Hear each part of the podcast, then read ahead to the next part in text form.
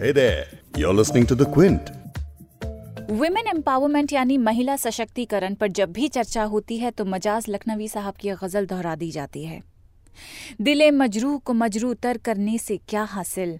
तू आँसू पोच कर अब मुस्कुरा लेती तो अच्छा था। तेरे माथे पे ये आंचल बहुत ही खूब है लेकिन तो इस आंचल से एक परचम बना लेती तो अच्छा था। पहले मुझे सुनकर खूब जोश आता था, लेकिन अब गुस्सा आता है। दिल करता है कि मजाज साहब का ये शेर कहने वालों से पूछूँ कि उत्तर प्रदेश के एक विधायक, कुलदीप सिंह सेंगर के खिलाफ एक लड़की ने अपने आंचल को परचम बनाने की कोशिश की थी। नतीजा, ट्रक ने पूरे परिवार को कुचल डाला। एक पूर्व सांसद चिन्मयानंद के खिलाफ एक लड़की ने अपने आंचल को परचम बनाने की कोशिश की थी। नतीजा, नेताजी खुद अस्पताल में भर्ती हो गए और लड़की जेल पहुँच गई। यूपी ही के उन्नाव में एक लड़की ने बलात्कारियों के खिलाफ अपने आंचल को परचम बनाने की कोशिश की थी और नतीजा क्या हुआ? उसे ज़िंदा जला दिया गया।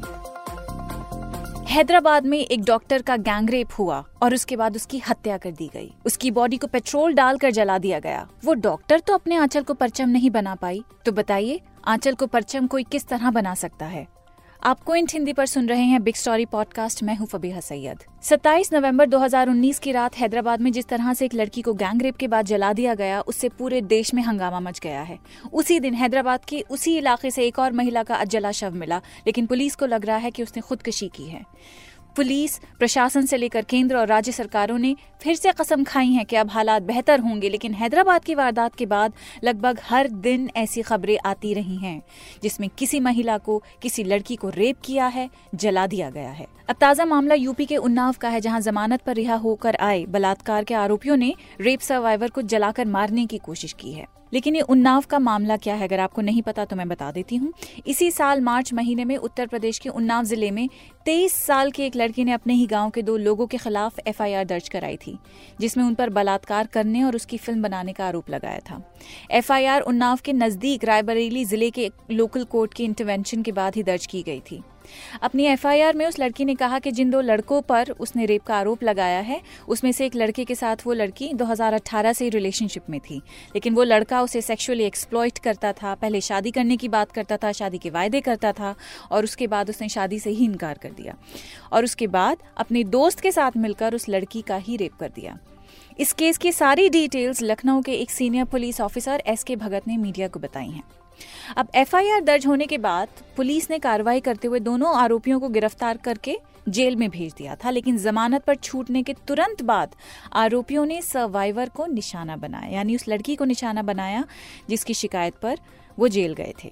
आरोपियों ने गाँव के ही पास एक खेत में उस लड़की पर मिट्टी का तेल डालकर उसे ज़िंदा जलाने की कोशिश की। जली हुई हालत में वो लड़की मदद मांगने के लिए पास ही के गाँव की ओर भागी, जहाँ रहने वाले रविंद्र प्रकाश ने उसकी मदद की। उन्होंने सौ नंबर डायल करके उसकी पुलिस से बात करवाई। पूरी घटना क्या हुई थी, सुनिए रविंद्र प्रकाश से ही। वो वहाँ से दौड़ती हुई चली आ रही थी और उसने कहा, बचाओ बचाओ। तो हमने कहा, कौन? तो उसने कहा, हम राम लोहार की बिटिया हैं। वो जली हुई थी हम डर गए कि ये चुड़ैल है। तो वह कही हम राम किशुन की बिटिया हैं तब फिर वह बताई तो हम कहें अच्छा दूर खड़ी रहो हम इतना डरित रहन वैसे। जौनी हालत में रही। लगभग कितनी दूरी से वो पैदल चलते हुए आई जलती हुई हालत में? एक किलोमीटर यहाँ से है पैदल आई। सौ नंबर में डायल किया गया डायल करके बात हुई। उसका फ़ोन उसके मुँह के सामने लगाया गया। उसने बात खुद किया और करने के बाद फिर यहाँ से चली गई। और जाके बाद आगे सौ नंबर गाड़ी आ गई। उसी में बैठ के चली गई। इस घटना की सूचना मिलते ही पुलिस प्रशासन में हड़कंप मच गया। पुलिस मौके पर पहुँची और लड़की को जिला अस्पताल में भर्ती कराया। लेकिन हालत नाजुक होने के बाद उसे पहले लखनऊ ट्रॉमा सेंटर और फिर वहाँ से दिल्ली के लिए रेफर कर दिया गया। फ़िलहाल उस लड़की की हालत बहुत ही क्रिटिकल है। उत्तर प्रदेश पर हुई इस घटना पर कांग्रेस महासचिव प्रियंका गांधी ने भी योगी सरकार पर निशाना साधा। प्रियंका गांधी ने कहा कि बीजेपी नेता फर्जी प्रचार में जुड़े हैं और प्रदेश में ऐसी घटनाएँ बढ़ रही हैं। उन्होंने अपने ट्विटर पर लिखा कि कल देश के गृह मंत्री और उत्तर प्रदेश के मुख्यमंत्री ने साफ़ साफ़ झूठ बोला कि यूपी की कानून व्यवस्था अच्छी हो चुकी है। हर रोज ऐसी घटनाओं को देखकर मन में रोष होता है। भाजपा नेताओं को अब फर्जी प्रचार से बाहर निकलना चाहिए। योगी सरकार की समाजवादी पार्टी से सांसद और एक्टर जया बच्चन ने भी काफ़ी कट्टर शब्दों में निंदा की। उन्होंने कहा कि उत्तर प्रदेश औरतों के लिए वाकई सेफ़ नहीं है। अरे उत्तर प्रदेश में कहाँ सुरक्षा है? किसी की सुरक्षा नहीं है। अभी आपको घटनाएँ बताऊँगी उत्तर प्रदेश की तो आप चौंक जाएँगे। बता हर तरह का वायलेशन हो रहा है वहाँ। Every kind of violation whether it's environment whether it's security love jihad तो आप जानते ही हैं। हैदराबाद में डॉक्टर के गैंग रेप और मर्डर केस पर भी जया बच्चन ने संसद में 2 दिसंबर को कुछ ऐसा बोल दिया था जो काफ़ी कंट्रोवर्शियल हो गया। जिस मामले पर जया बच्चन ने इस तरह का बयान दिया है वो मामला भी एक बार आपको बता देती हूँ। 27 नवंबर को हैदराबाद के बाहर, बाहरी इलाके में टू व्हीलर ठीक कराने का इंतज़ार कर रही एक महिला डॉक्टर की कुछ लोगों ने रेप के बाद हत्या कर दी थी। बाद में आरोपियों ने उसकी बॉडी को जला दिया। डॉक्टर की झुलसी हुई body Hyderabad Bengaluru national highway के किनारे 28 नवंबर को मिली थी। जिस जगह उस डॉक्टर की बॉडी मिली, वो जगह उस टोल प्लाजा से करीब 25 किलोमीटर की दूरी पर है, जहाँ वो आखिरी बार देखी गई थी। पुलिस ने 29 नवंबर को इस मामले में चार आरोपियों को, जोलू शिवा, जोलू नवीन, मोहम्मद आरिफ और चिंता कुंता, चिन्ना केशावलू को गिरफ़्तार किया है। इस केस का हवाला देते हुए राज्यसभा में जय बच्चन ने कहा था कि बलात्कारियों को पब्लिक को सौंप देना चाहिए और उनकी लिंचिंग होनी चाहिए। हालाँकि जया बच्चन के इस बयान पर विवाद खड़ा हुआ। प्रेम कुमार, जो कि एक जर्नलिस्ट है, उन्होंने क्विंट हिंदी पर जया बच्चन की इसी बयान पर एक आर्टिकल लिखा है, उसे ज़रूर पढ़िए। इस आर्टिकल में वो पूछ रहे हैं कि अगर रेपिस्ट से लड़ेंगे लिंचर तो लिंचर से फिर कौन लड़ेगा? लेकिन जिस चीज़ से लड़ना चाहिए, वो है ऐसी घटनाएँ। अभी तक पॉडकास्ट में आपको मैंने सिर्फ़ उन्नाव और हैदराबाद के ही केसेस के बारे में बताया है। लिस्ट अभी काफ़ी लंबी है। सुनिए। हैदराबाद के अलावा बिहार के बक्सर में भी एक लड़की से रेप करने के बाद उसे गोली मार दी गई और फिर उसे जला दिया गया। 30 नवंबर को पुलिस को उसकी वो जली हुई बॉडी मिली। बिहार ही के समस्तीपुर ज़िले के वारिस नगर इलाके में 4 दिसंबर को एक महिला की बॉडी मिली।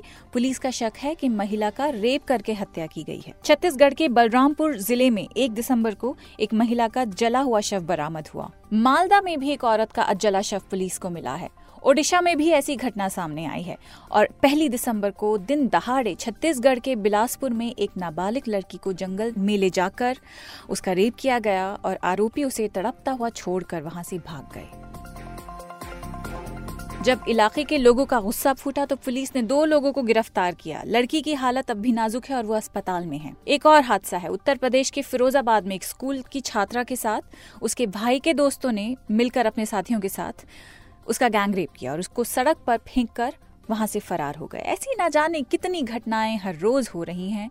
कई घटनाएँ पुलिस के एफआईआर रजिस्टर में दर्ज होती हैं, कुछ अखबारों की सुर्खियाँ बन जाती हैं और ना जाने कितनी ही घटनाएँ होते ही दब जाती हैं, दबा दी जाती हैं। ऐसे में एक ही सवाल उठता है कि आखिर ये देश महिलाओं के लिए, बच्चों के लिए कितना सुरक्षित है? यहाँ तक कि निर्भया कांड के बाद बना जो सख्त कानून था, वो भी महिलाओं के खिलाफ अपराधों पर लगाम कसने में एकदम नाकाम रहा और उसके ऊपर अभी उन्नाव की ताज़ा घटना ने वाकई डरा दिया है। अब आप बताइए, अगर कोई औरत अपने आंचल को परचम बनाना भी चाहे तो वो कैसे बना सकती है? ये सवाल अगर सरकार से नहीं पूछेंगे तो किससे पूछेंगे?